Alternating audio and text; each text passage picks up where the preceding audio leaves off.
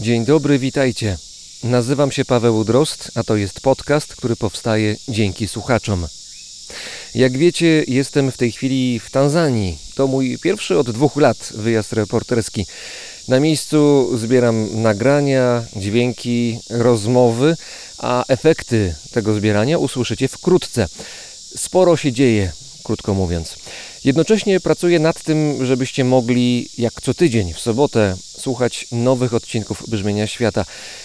Trudno to wszystko pogodzić i czasowo, i organizacyjnie, szczególnie gdy na zewnątrz panują bardzo wysokie temperatury, a internet no, działa na słowo honoru. Z tego względu ten odcinek oraz kolejny, gdy będę jeszcze w Tanzanii, powstaną w wersji light, w wersji dietetycznej. Sama rozmowa. Liczę na Wasze zrozumienie i zapraszam na nową odsłonę brzmienia świata, który u mnie w tej chwili brzmi tak.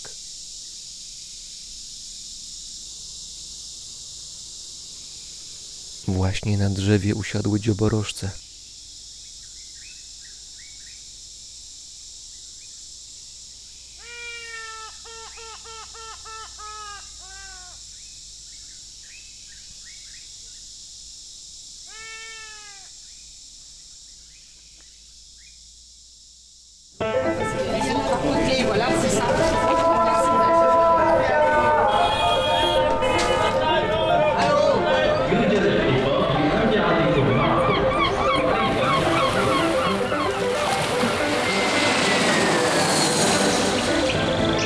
Capire ma come deve essere programmato per questa Non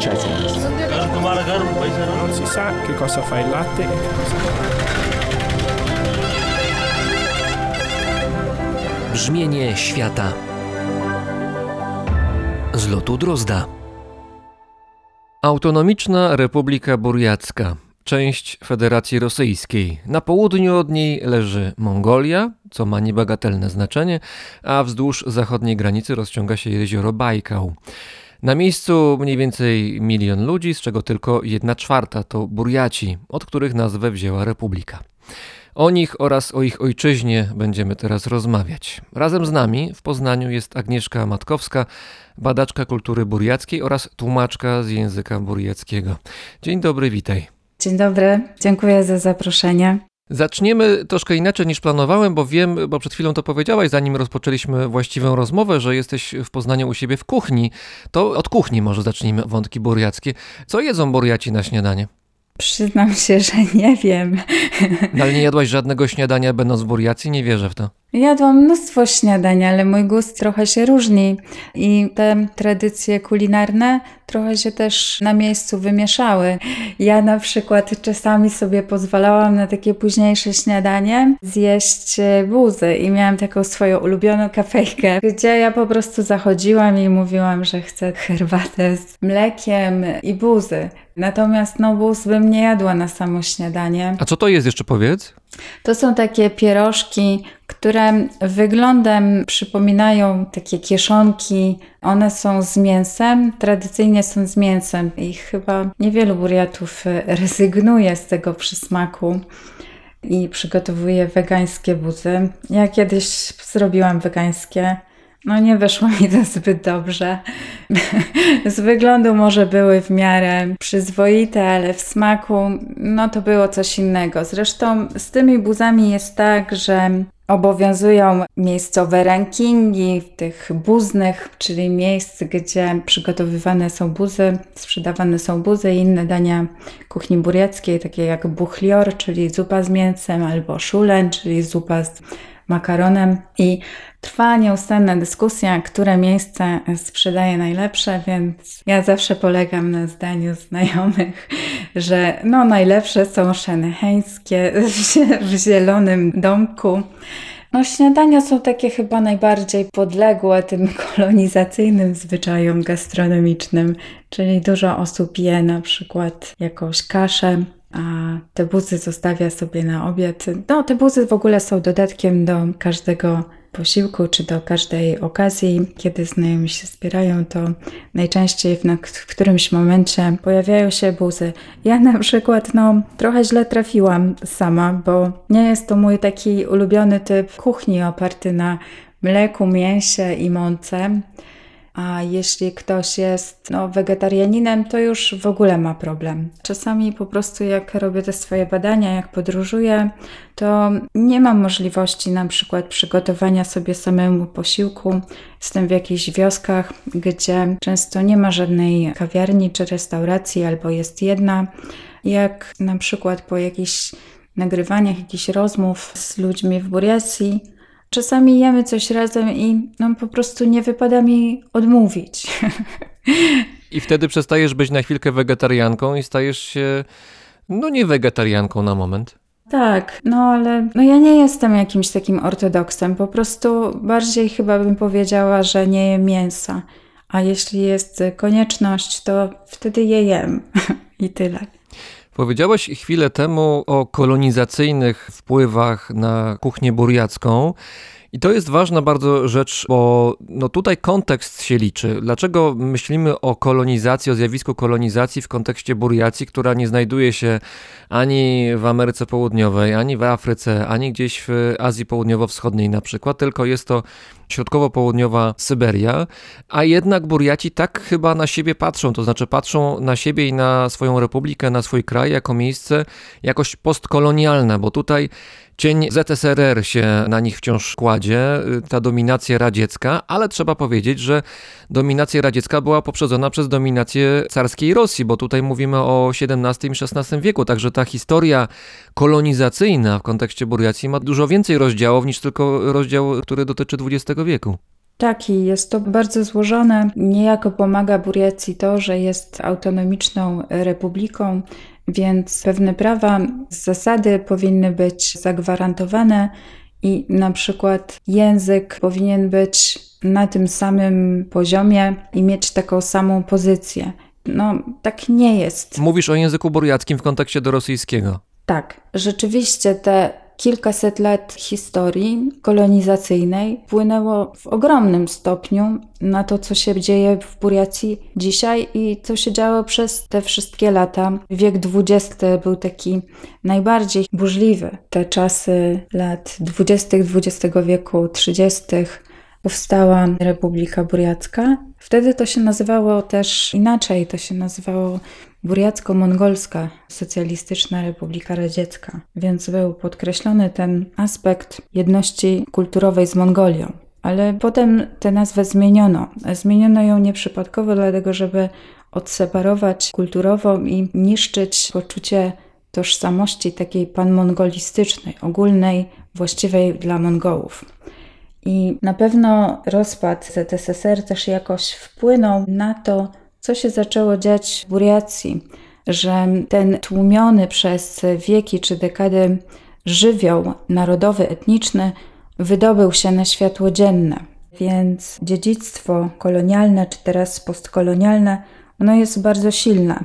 Trzeba wspomnieć, że Buriaci stanowią około 30% w samej Buriacji i to jest ta Buriacja właściwa Republika Buriacka. Natomiast tereny buriackie są dużo większe, bo to jest i też obwód irkucki, gdzie wcześniej funkcjonował autonomiczny obwód, okręg właściwie usordyński i to jest też kraj zabajkalski. Więc ta polityka cały czas się wdziera i wpływa bezpośrednio, pośrednio na los ludzi tam.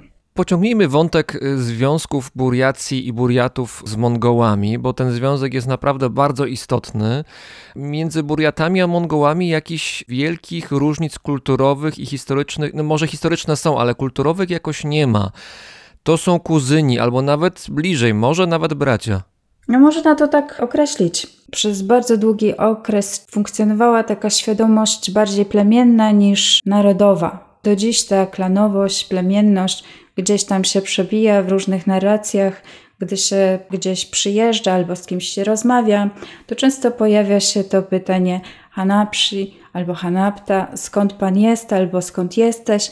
I ktoś odpowiada, że jestem z tego i tego rejonu i to oznacza, że na przykład no, jest buriat zakamieński czy buriat stunki, czyli z takich no, przeciwległych rejonów, więc jest dużo takich niuansów i też same języki często są postrzegane jako albo dialekty, albo osobne języki, i to jest kwestia polityczna. Powiedz proszę troszkę więcej na temat tych związków między Mongolią a Buriacją. To znaczy, z czego to wynika, że oni są tak blisko i dlaczego jednocześnie teraz są daleko? Jak to wyglądało w przeszłości? Nie da się tego tak przełożyć na przykład na nasze realia europejskie i powiedzieć, że tutaj jesteśmy jak bracia albo jak kuzyni. Jest jakaś ogólna wspólnota mongolska, do której właśnie należą i Hałasi, i Buriaci, i nawet Kałmucy. To znaczy, gdybym powiedział Buriatowi, słuchaj, ty jesteś właściwie Mongołem, no to przesadziłbym, bo to nie jest prawda, ale jakoś szczególnie taki Buriat prawdopodobnie by się nie obraził, bo te związki z Mongolią dla niego są czymś ważnym.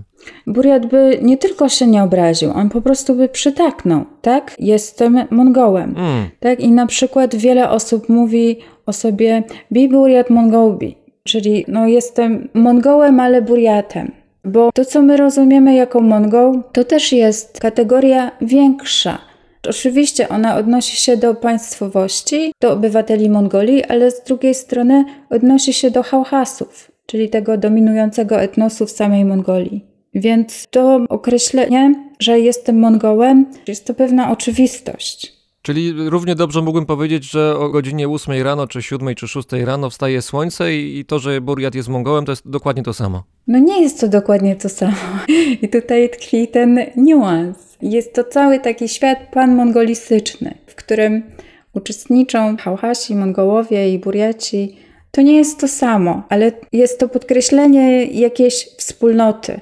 Przychodzą lata 90., Związek Radziecki upada, wraz z nim spadają kajdany w dużej mierze, przede wszystkim te polityczne, ale kulturowe jeszcze jakoś funkcjonują. No i te wszystkie małe narody, które w ramach dużego, wielkiego Związku Radzieckiego funkcjonowały, mają szansę wreszcie złapać oddech i próbować odnaleźć siebie. W jaki sposób w Buriacji ten proces wyglądał? To jest pierwsze pytanie. A drugie, czy to się jakoś zakończyło sukcesem, albo na jakim etapie jesteśmy może w ramach odzyskiwania buriackości? Czy w ogóle da się ją odzyskać po tylu latach? To przebiegało w bardzo ciekawy sposób i związki z Mongolią i z Mongolią wewnętrzną, czyli częścią Mongolii, która znajduje się w Chinach, były też nie bez wpływu. W tych miejscach też jest bardzo duża diaspora buriacka która uciekła tam przed prześladowaniami w latach 20., 30. i później, żeby uniknąć tego kulturowego ludobójstwa. I często te grupy są postrzegane jako depozytariusze czystej, ocalałej kultury buriackiej. Tutaj się musimy na chwilkę zatrzymać i powiedzieć o ważnej rzeczy, że w latach 20., 30. XX wieku władze Związku Radzieckiego przeprowadzały planową politykę niszczenia kultur, czy tych wszystkich związków, które identyfikowały dane grupy narodowe Związku Radzieckim. Między innymi to dotyczyło Buriatów.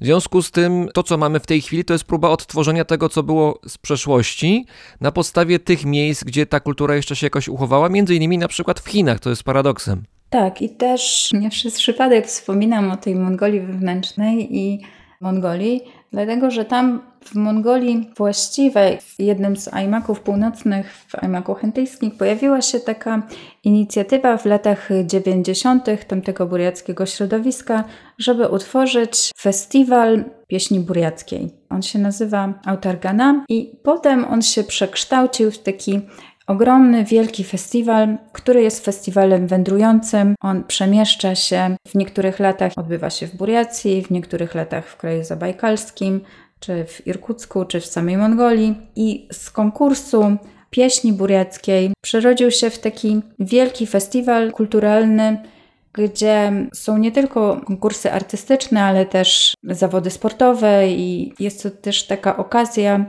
do tego, żeby przedstawiciele tych różnych diaspor zjechali się i spotkali się.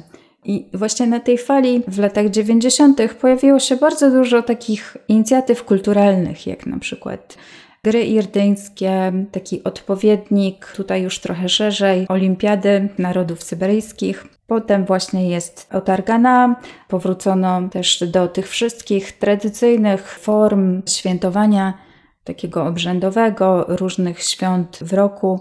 Też raz zdarzyło mi się być na Surharbanie, odpowiedniku mongolskiego Nadamu, czyli takiego letniego festiwalu, który też łączy w sobie elementy kulturowe i różne zawody sportowe.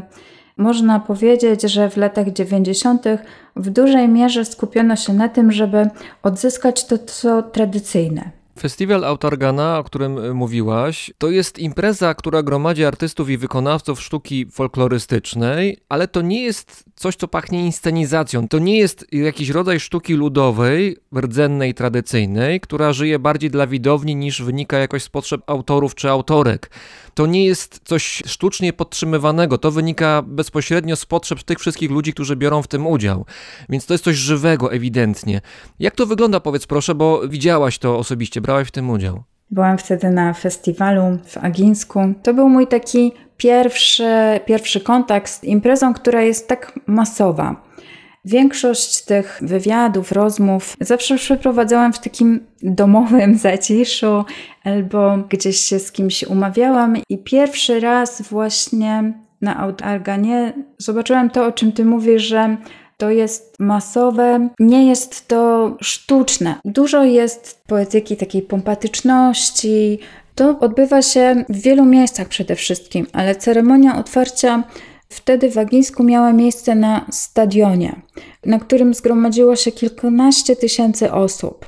I zaczyna to się takim pochodem różnych delegacji z różnych rejonów buriackich i też z zagranicy oczywiście. To brzmi jak ceremonia otwarcia Igrzysk Olimpijskich. Tak, to jest właśnie tak stylizowane. Ta ceremonia ma taki wyniosły charakter. Są występy taneczne, śpiewane pieśni, odśpiewany hymn Buriacji. Potem oczywiście akcja się przenosi i przenosi się w różne miejsca. Na tym stadionie głównym odbywa się jeden z najbardziej widowiskowych konkursów. Są to zawody zapaśnicze. W kolejnym miejscu odbywają się wyścigi konne. Ja akurat tam nie trafiłam, bo też trzeba wybierać, jest duża konkurencja między poszczególnymi imprezami. Mnie oczywiście najbardziej jakoś interesowały konkursy artystyczne. No tak, bo tutaj daliśmy porównanie do Igrzysk Olimpijskich, ale to nie jest tak, że tylko dyscypliny sportowe, ale właśnie jakieś artystyczne też rywalizacje się tam odbywają. To jest ciekawe. Na pewno ten zapaśniczy konkurs jest najbardziej widowiskowy, jest największa nagroda. Kiedy ja tam byłam, to nagrodą był samochód Żyguli takiego bordowego koloru. Jeszcze produkują te Żigule, bo wydawało mi się, że to jest już takie raczej artefakt przeszłości. No właśnie, mnie to zdziwiło, ale ten samochód był po prostu on po prostu był piękny, był taki mm. bordowy, lśniący. Wydaje mi się, że to musiał być taki prosto z taśmy produkcyjnej wtedy w 2012. A może tutaj moja e, znajomość tych marek mnie zawodzi, może to było coś innego. W każdym razie to był taki kanciasty, bordowy samochód osobowy. I wokół tego zwycięzcy no, oblegli go po prostu wszyscy dziennikarze, był taki tłum, wielka radość i zanim on wygra, to musi pokonać wszystkich przeciwników. Jest dużo kontrowersji, publiczność zna zasady. Ja na przykład nie znam tych zasad i często no coś było dla mnie mało pasjonujące, bo nie było dla mnie zwyczajnie to zrozumiałe do końca. Ale kontrowersje wynikają z tego, że o, sędzia Kalosz, nie było spalonego. Rzeczywiście kontrowersje dotyczą zasad. Te zawody są o tyle też ciekawe, że tam nie mam kategorii wagowych. Czyli tak samo jak w sumo może przyjść taki leciutki 100-kilogramowy mężczyzna, y, a obok niego stanąć 200-kilogramowy monstrum i mogą razem walczyć. Tak, i każdy z zawodników ma swojego sekundanta. Zawodnicy wychodzą, są ubrani w takie specjalne, wzmacniane shorty, no takie shortomajtki bardziej i takie specjalne... shortomajtki to ładnie brzmi bardzo. E, I takie specjalne kubraczki.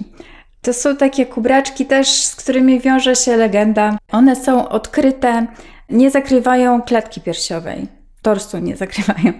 Mają takie długie rękawki, na plecach jest kawałek właśnie tego kubraczka, długie rękawki i z przodu są wiązane i widać tors. Taki rozpięty szlafrok. Ale to jest króciutkie, nawet to jest krótsze niż kamizelka. Ja prowadzę takiego bloga i tam można obejrzeć zdjęcia z tego festiwalu i chyba nawet mam gdzieś wrzucone bardzo dawno temu oczywiście, bo tych wpisów mam już ponad 600. I tam widać te kubraczki. To, że ten tors jest odkryty, jest związane z tym, że kiedyś była kobieta, która też walczyła z mężczyznami i, i wielu pokonała. Ale to była Mongołka, nie Buriatka.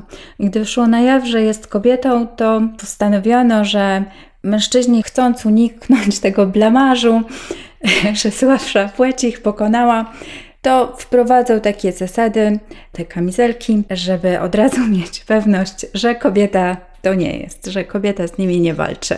Typowe zachowanie męskie ze strachu zmienimy tak zasady, żeby czasem nie zaryzykować. Zamiast się wziąć za bary z przeciwniczką ewentualną i pokazać, że się jest silniejszym, to lepiej zmienić zasady i wtedy spokój, załatwione. Był to sport męski, ale kobieta wzięła udział w zawodach i pokonywała wszystkich. Nie wiem, czy wiesz, ale w Japonii, gdzie no, inny rodzaj zapasów, ale jakoś korespondujący z tym stylem mongolskim istnieje, czyli sumo, coraz więcej, to jeszcze nie jest wielkie zjawisko, ale zauważalne, coraz więcej kobiet próbuje przez mur tradycji się przebić i próbuje trenować sumo. Są już takie, które rzeczywiście w tych stajniach sumo trenują, natomiast wciąż nie są dopuszczane do tych głównych turniejów męskich, no bo one są dla mężczyzn zarezerwowane, tam jeszcze dochodzą kwestie religijne, ale coś zaczyna się powoli zmieniać i one się gdzieś tam pojawiają, te kobiety. Natomiast tam jest kwestia stroju troszkę inaczej rozwiązana, bo sumocy mają tylko, nie wiem, to nie są shortomajtki, tylko to są takie przepaski biodrowe, można powiedzieć, i reszta ciała jest odkryta, więc tutaj też jeszcze trzeba byłoby ewentualnie w przyszłości jakoś rozwiązać te kwestie. Ale to zostawmy. Wróćmy do festiwalu Autargana. Mamy zapasy, ale to nie jest jedyna dyscyplina, to jeszcze jest wiele innych. Tak, ja właśnie chcę dodać jeszcze, że zapasy są takim bastionem patriarchalnym niejako. Tam rzeczywiście kobiety nie biorą udziału w tych zawodach, ale biorą udział w zawodach jako jokejki, w zawodach jeździeckich i też w zawodach łuczniczych. Jeszcze wracając do zapasów, każda walka kończy się takim tradycyjnym tańcem. Jest to tak zwany taniec orła. To też jest bardzo widowiskowe. Wygrany ma prawo do takiego rytualnego tańca, gdzie imituje rękoma lot ptaka. Jest bardzo ładne to jest. Dużo jest właśnie w tych zawodach takich momentów, które są bardzo widowiskowe, nawiązują do tej tradycji i widownia doskonale czyta te wszystkie sygnały. Więc to jest rzeczywiście tak, że uczestniczy się w czymś, co jest żywe i zrozumiałe dla wszystkich. Bo rozumiem, że to może być tak, ja teraz pewnie przesadzam, ale to może być tak, że jak taki zawodnik w ramach tańca orła machnie lewym skrzydełkiem, to w tym momencie wszyscy wiedzą, że to jest nawiązanie do jakiegoś tam eposu, wers 37 i tam jest napisane, że i właśnie to machnięcie skrzydełkiem lewym właśnie do tego nawiązuje. Tutaj dla nas to jest zupełnie nieczytelne. No nie aż tak, ale rzeczywiście jest sporo takich niuansów. Powiedziałeś o tym, że nie tylko ten stadion to jest miejsce, gdzie się festiwal, te igrzyska odbywają, są też inne miejsca. Tak, są to różne teatry, centra kultury, jest hipodrom, gdzie odbywają się te zawody jeździeckie. W samej Buriacji chyba tak nie ma, ale w Mongolii też są takie wyścigi z okazji tego letniego święta Nadam, gdzie w wyścigach biorą nawet udział dzieci, bo liczy się ta waga jokeja i coraz młodsi uczestnicy biorą w tym udział. A nie ma na tym tle jakichś kontrowersji, że dzieci tutaj są narażone na obrażenia, no bo jednak to jest sport kontuzjogenny. Są, jest dużo kontrowersji związanych z tym. Jest też dużo kontrowersji związanych z tym, jak się odbywa to szkolenie. Dzieci na przykład opuszczają swoje domy rodzinne, zwłaszcza jeśli mieszkają na przykład na prowincji i często mieszkają w szkole z internatem albo bardzo długo nie widzą swoich rodziców. Nie tylko takie stricte sportowe dyscypliny są w ramach festiwalu Autargana, są też takie, które są niewymagające mięśni, bardziej intelektu i umiejętności artystycznych. Tak, i takim naj, najciekawszym, przynajmniej z mojego punktu widzenia, jest festiwal poezji, poezji improwizowanej. To jest konkurs uligerów, uligerszynów. Uligerszyn to jest improwizator poezji, żywych eposów. Teraz już od lat 90. nie ma praktycznie nikogo, kto byłby improwizatorem z prawdziwego zdarzenia, który potrafiłby na przykład deklamować eposy, takie jak Patusze Miłow, czyli 22 tysiące wersów eposu Alamży Mergen przez trzy dni z rzędu, albo na przykład 50 tysięcy wersów eposu Abajkę Serhubun. Wielu śpiewaków bazuje i na tej tradycji ustnej, i na źródłach pisanych. Nie ma tutaj podziału ścisłego na to, kto jest śpiewakiem, czy, uwaga, śpiewaczką, bo są też kobiety. Odbywa się to w dwóch grupach wiekowych: wykonawcy do 18 roku życia i powyżej 18 roku życia. Przekrój no, wiekowy jest ogromny i są różne też tradycje epickie. Przyjeżdżają też wykonawcy z Mongolii i z Mongolii wewnętrznej. Tutaj na tym festiwalu można zobaczyć, jak na przykład śpiewak reaguje na widownię, co tam się dzieje, jak zmienia się fabuła. To jest improwizacja. No jest to coś niesamowitego. A powiedz, bo z jednej strony mówiłaś o tym, że są nawiązania do jakichś eposów, do, do legend, do tekstów z przeszłości i one są jakoś odtwarzane na scenie, a z drugiej strony jest improwizacja. To znaczy, jak to jest wyważone? Ile jest improwizacja, a ile jest odtwarzania? Ile powstaje bezpośrednio na scenie, a ile jest kwestią warsztatu? Nie, to nie jest tak, że to są nawiązania do jakichś eposów legend. To jest utwór, który jest tradycyjny i którego autorstwo jest nieznane. I on funkcjonuje jako żywa tradycja, jako przekaz ustny. I improwizator, uligerszny śpiewak, on posługuje się określonymi obrazami, określonymi formułami na takim poziomie językowym i on to tworzy w trakcie. To, jak on to zrobi, właśnie zależy od jego kunsztu, od tego, jak włada rzemiosłem w jakiś sposób. Ale to jest tak, że jeżeli jestem takim śpiewakiem, to mam, jestem dobry w tym, co robię, to mam w głowie na przykład tysiąc różnych metafor i pięknych poetyckich porównań i wchodzę na scenę i mając ten zasób wiedzy, wzory kulturowe i językowe, żongluję nimi i tworzy się wtedy jakaś nowa jakość. Tak, tylko że jak on to robi? To jest niezwykłe, bo on robi to w określonym wzorcu metrycznym. Zależnie od gatunku ma określoną liczbę rymów, liczbę sylab. Czyli w jakiejś konwencji muszę się zmieścić. Tak, na przykład bardzo częsta dla tej poezji deklamowanej, improwizowanej jest aliteracja. Więc na przykład te wersy zaczynają się od tej samej litery, często samogłoski. To jest określona technika i to na przykład ocenia jury i też na to zwraca uwagę publiczność, słuchający. To jest bardzo taki zniuansowany konkurs i on rzeczywiście gromadzi też taką publiczność specyficzną. Są też określone tradycje, określone rejony. Zanim ktoś trafi na ten najwyższy szczebel konkursowy na festiwalu Eutargana, odbywają się eliminacje. Więc to nie jest tak, że tutaj może wystąpić każdy.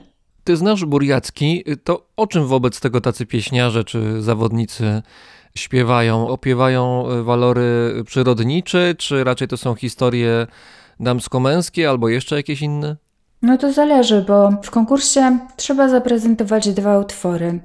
I w danym roku jest ściśle określone, co to ma być. Czy to ma być na przykład jakaś inwokacja, taka modlitwa, machtausy elementami szamanistycznymi, czy to może być jakiś epos. Zdarzają się na przykład takie gatunki, które związane są z weselami, życzenia, toasty, coś w tym stylu.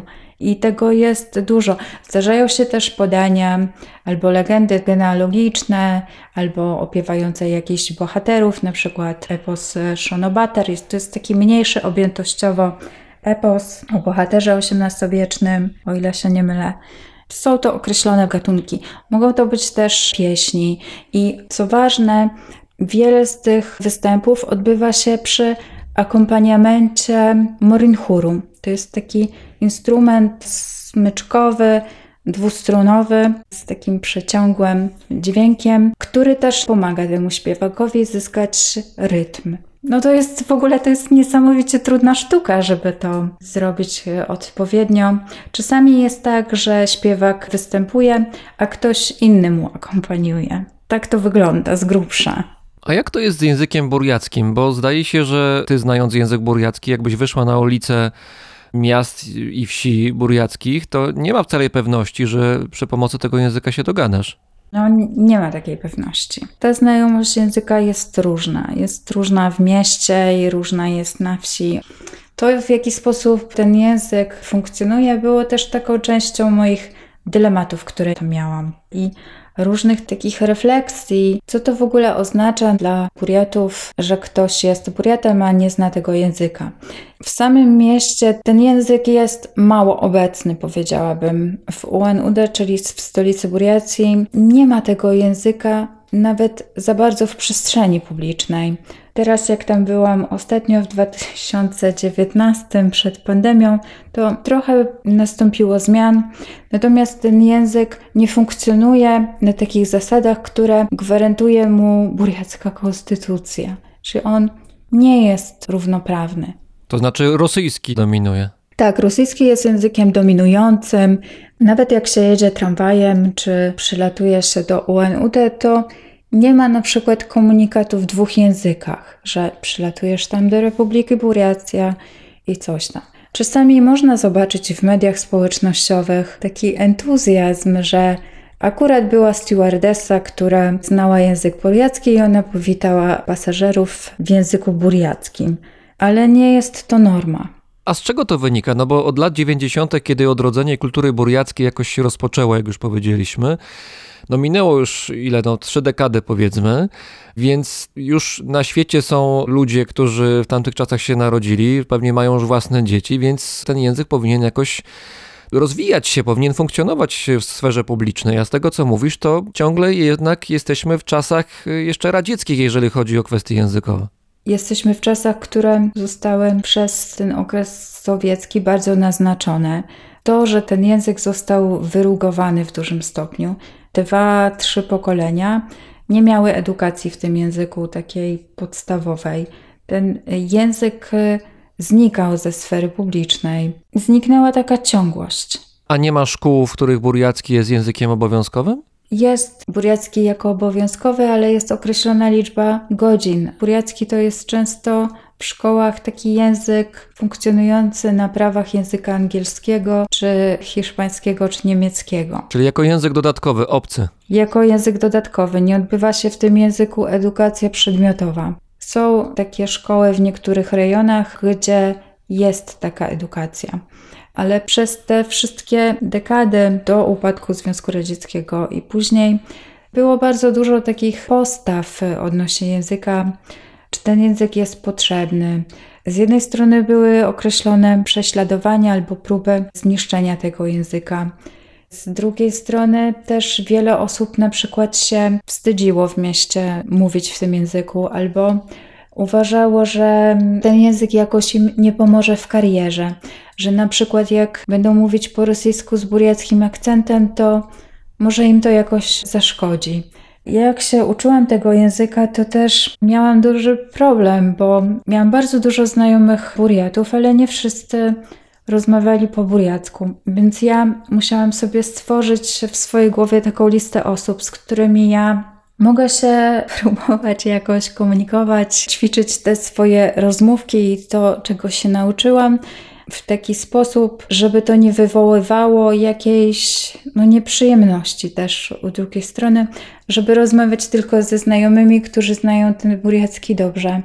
Albo na przykład, żeby nie odzywać się tak do osób, które nie znają tego języka. I no nie oszukujmy się, jest też pewien element zaskoczenia po prostu, że biała osoba gdzieś mnie zaczepia jakaś nieznajoma na ulicy i pyta się, jak gdzieś dojść po burjacku. To, że ktoś nie zrozumie tego, to nie musi być koniecznie oznaką, że ktoś nie zna tego języka. On po prostu może być zwyczajnie zaskoczony, chociaż na przykład zdarzały mi się takie sytuacje, na przykład na festiwalu, że ktoś prezentuje mnie jako taki no, dowód anegdotyczny. Zobacz, tutaj ktoś z zagranicy umie po burjacku wydukać te kilka zdań smoltoku, a ty po prostu nie robisz nic, żeby się tego uczyć. Natomiast w Burjacji wciąż trwa taka gombrowiczowska trochę dyskusja, połajanka, gdzie osoby mówiące w różnych dialektach sprzeczają się, który dialekt jest najlepszy. Jest duża trauma, że utraciło się łączność z tą pisemną tradycją, z językiem. Wiele rzeczy jest niedostępnych. Na przykład dużo osób nawet nie tyle nie zna burjackiego, ale też nie potrafi czytać tego pisma pionowego staromongolskiego. Więc te wcześniejsze zabytki, one muszą być po prostu przetranskrybowane na cyrylicę, żeby były dostępne. Na cyrylicę, która jest związana bezpośrednio z kolonizatorem, który jest przyczyną tych wszystkich problemów, które w tej chwili są. Tak, i też wielokrotnie w tych czasach sowieckich przedstawiano, że my tutaj ofiarowujemy wam piśmienność i tak dalej, zapominając o fakcie, że staroburiacka piśmienność, alfabet, on funkcjonował od 700, teraz już 800 lat. Tylko z mojej perspektywy to wygląda tak, to poprawnie, na pewno się mylę, ale no stosunkowo łatwo dostępne są narzędzia do tego, żeby zacząć tę kulturę przywracać do, do punktu wyjścia, dlatego że mamy te związki z Mongolią. Mongolia jako taki wzór Sewr do tego, jak językiem się posługiwać, jakie wzory kulturowe są istotne. Jest do czego się odnieść. Mamy też te diaspory buriackie, chociażby w Mongolii wewnętrznej, mówiłaś o tym wcześniej, więc jest skąd czerpać, żeby tę buriackość jakoś wspierać i rozwijać. A jednak wciąż jest trudno, wciąż jakieś są problemy po drodze. Z czego to wynika? Oni są mniejszością. Buriatów jest też mniej niż Mongołów, więc ta dynamika jest inna, ale te kontakty są bardzo żywe. Bardzo wielu Buriatów jeździ stale do Mongolii, albo mieszka tam, albo te rodziny mają ze sobą kontakt. Te granice, mimo że istnieją, one nie są jakoś nieprzejezdne. Ale nie oszukujmy się, ten kontekst rosyjski jako państwowości nie jest zbytnio sprzyjający i na pewno ma też na to wpływ, chociaż Buriacja ma swoją autonomiczną republikę, więc jest mniej zależna. Ma na przykład swoje Ministerstwo Kultury, które może kształtować politykę kulturalną. Ciekaw jestem, czy Ministerstwo Kultury Buriacji czasami daje jakieś granty szamanom buriackim, bo szamani buriaccy, no jak to szamani, no mają jakąś pracę do wykonania i z jakimiś duchami mają kontakty mniejsze lub większe, ale też są jakoś elementem tego odrodzenia, które następuje od lat 90., czy nośnikiem tego odrodzenia, bo szamanizm też został bardzo poważnie w kość w czasach radzieckich. Miałaś kontakty z szamanami buriackimi. Jak oni siebie widzą współcześnie jako właśnie żywe nośniki tej kultury buriackiej? Czy, czy mają tego świadomość, że w nich jakoś buriackość też się uwidacznia? Każda religia poważnie oberwała, nie tylko szamani, ale też lamowie. Z szamanizmem jest o tyle sytuacja ciekawa, że szamanizm nigdy wcześniej nie funkcjonował jako organizacja i struktura. Nie wiem, czy szamani dostają granty, natomiast wiem, że na pewno mają swoje konferencje i zjazdy.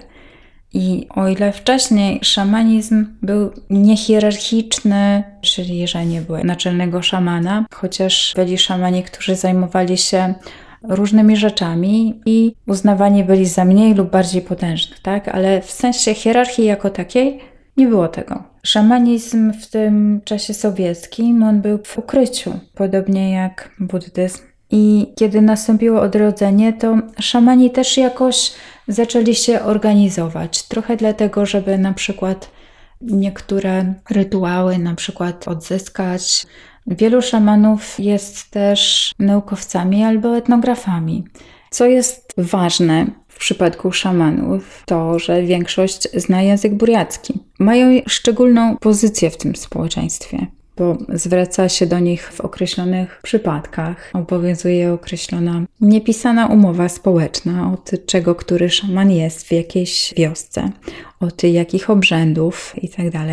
Szaman odprawia obrzęd po buriacku, wygłasza te wszystkie formuły i modlitwy po buriacku i często musi mieć już pomocnika, który będzie tłumaczył niektórym osobom, co się dzieje i co mówi szaman, bo nie wszystko jest dla wszystkich zrozumiałe. No, szaman niczym się nie wyróżnia, gdy spotkamy go w tym życiu codziennym. Będzie ubrany tak samo jak każda inna osoba. Będzie tak samo mówił jak każda inna osoba.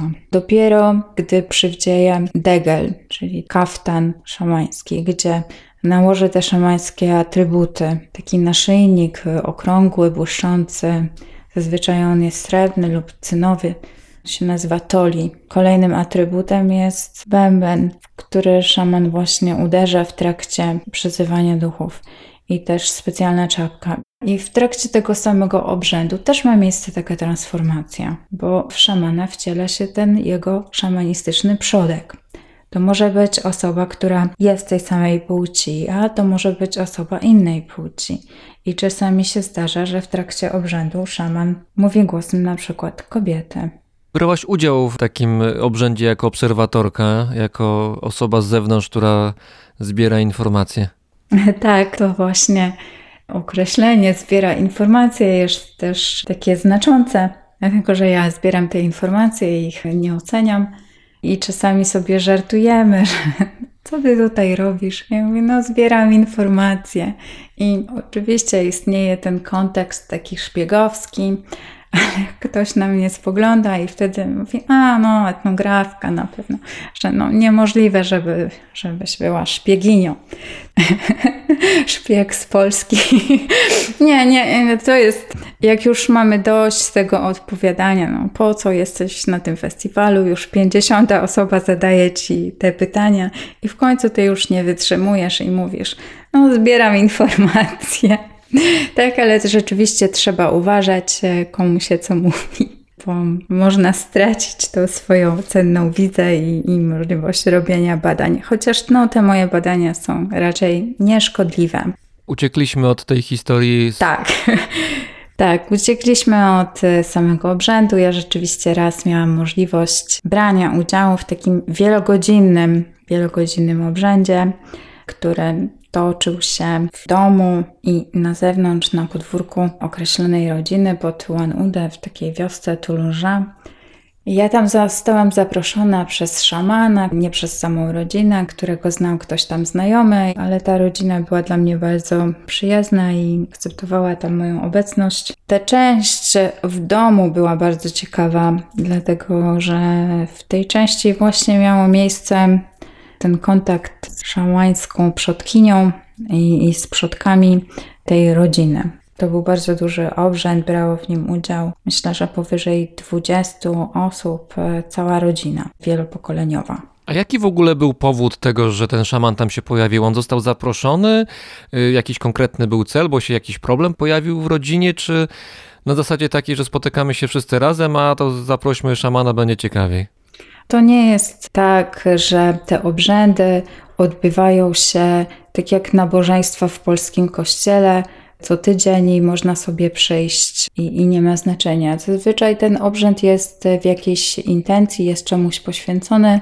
Odbywa się z inicjatywy danej rodziny. Dana rodzina zaprasza szamana, musi po prostu wejść ona z inicjatywą. Są takie obrzędy, które oczywiście odbywają się w innym środowisku, na przykład jakiś rodowy obrzęd Tailagan, gdzie bierze udział więcej osób, po pierwsze, a po drugie, odbywa się on w takim miejscu, które jest mniej zamknięte niż na przykład dom. A czego dotyczył ten obrzęd, którego ty byłaś świadkiem? Jego cel był taki, żeby nawiązać łączność z przodkami i w jakiś sposób może ich przeprosić za to, że rodzina aż tak nie kultywowała tych tradycji.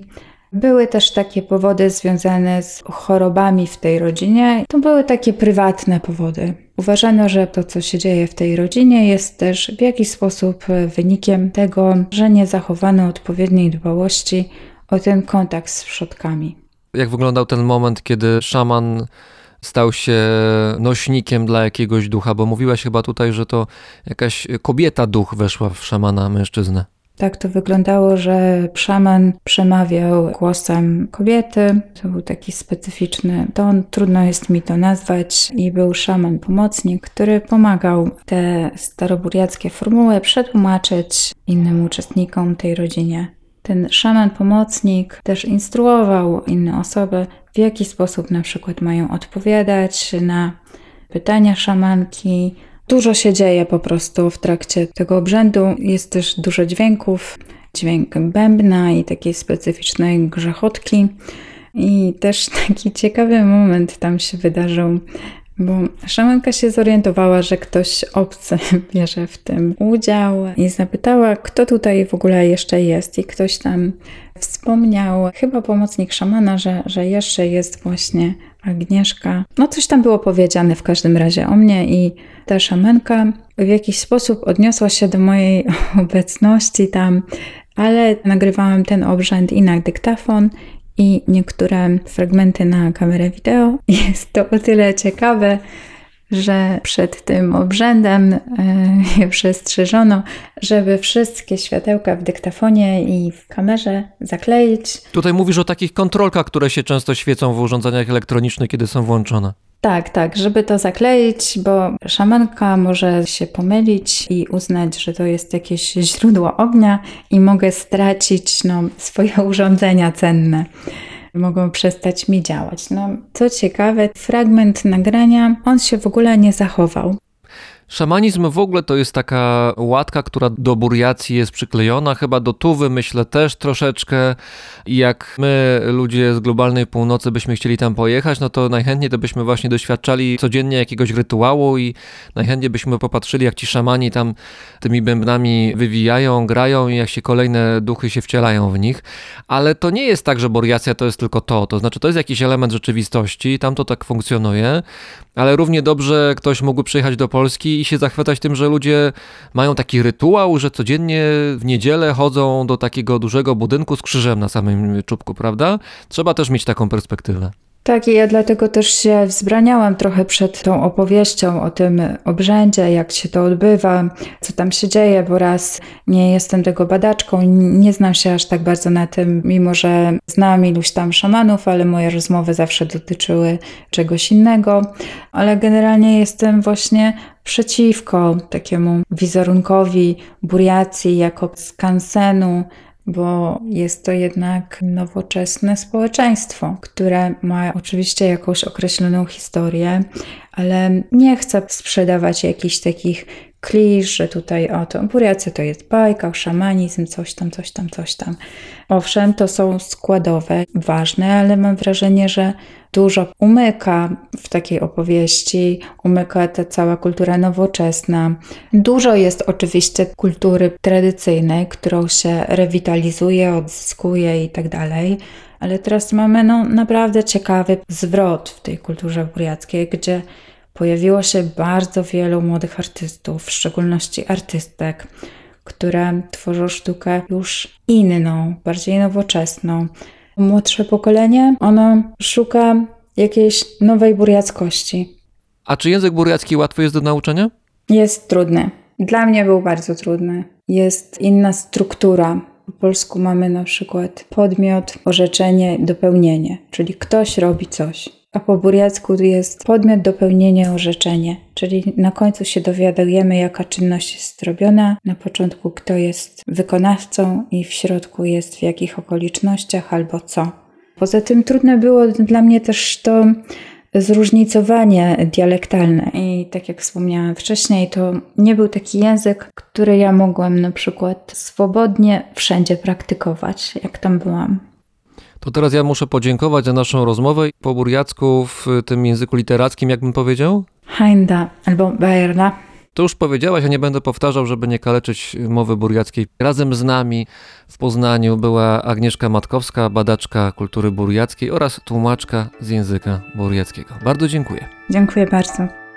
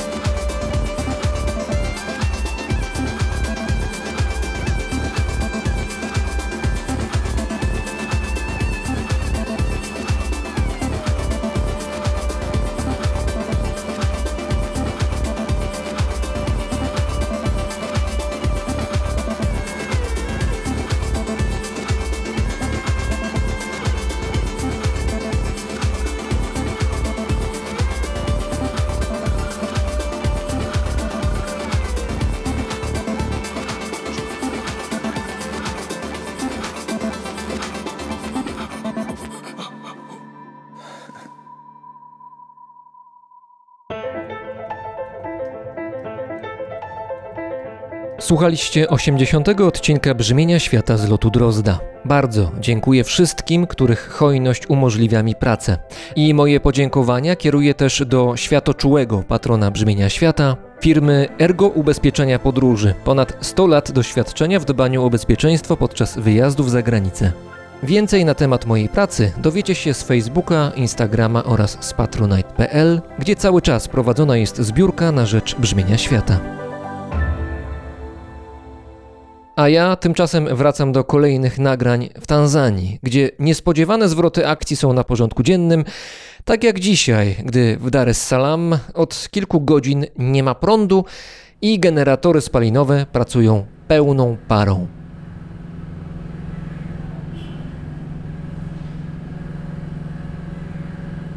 Paweł Drozd, czyli ja, mówi Wam dobrego dnia i stałego zasilania.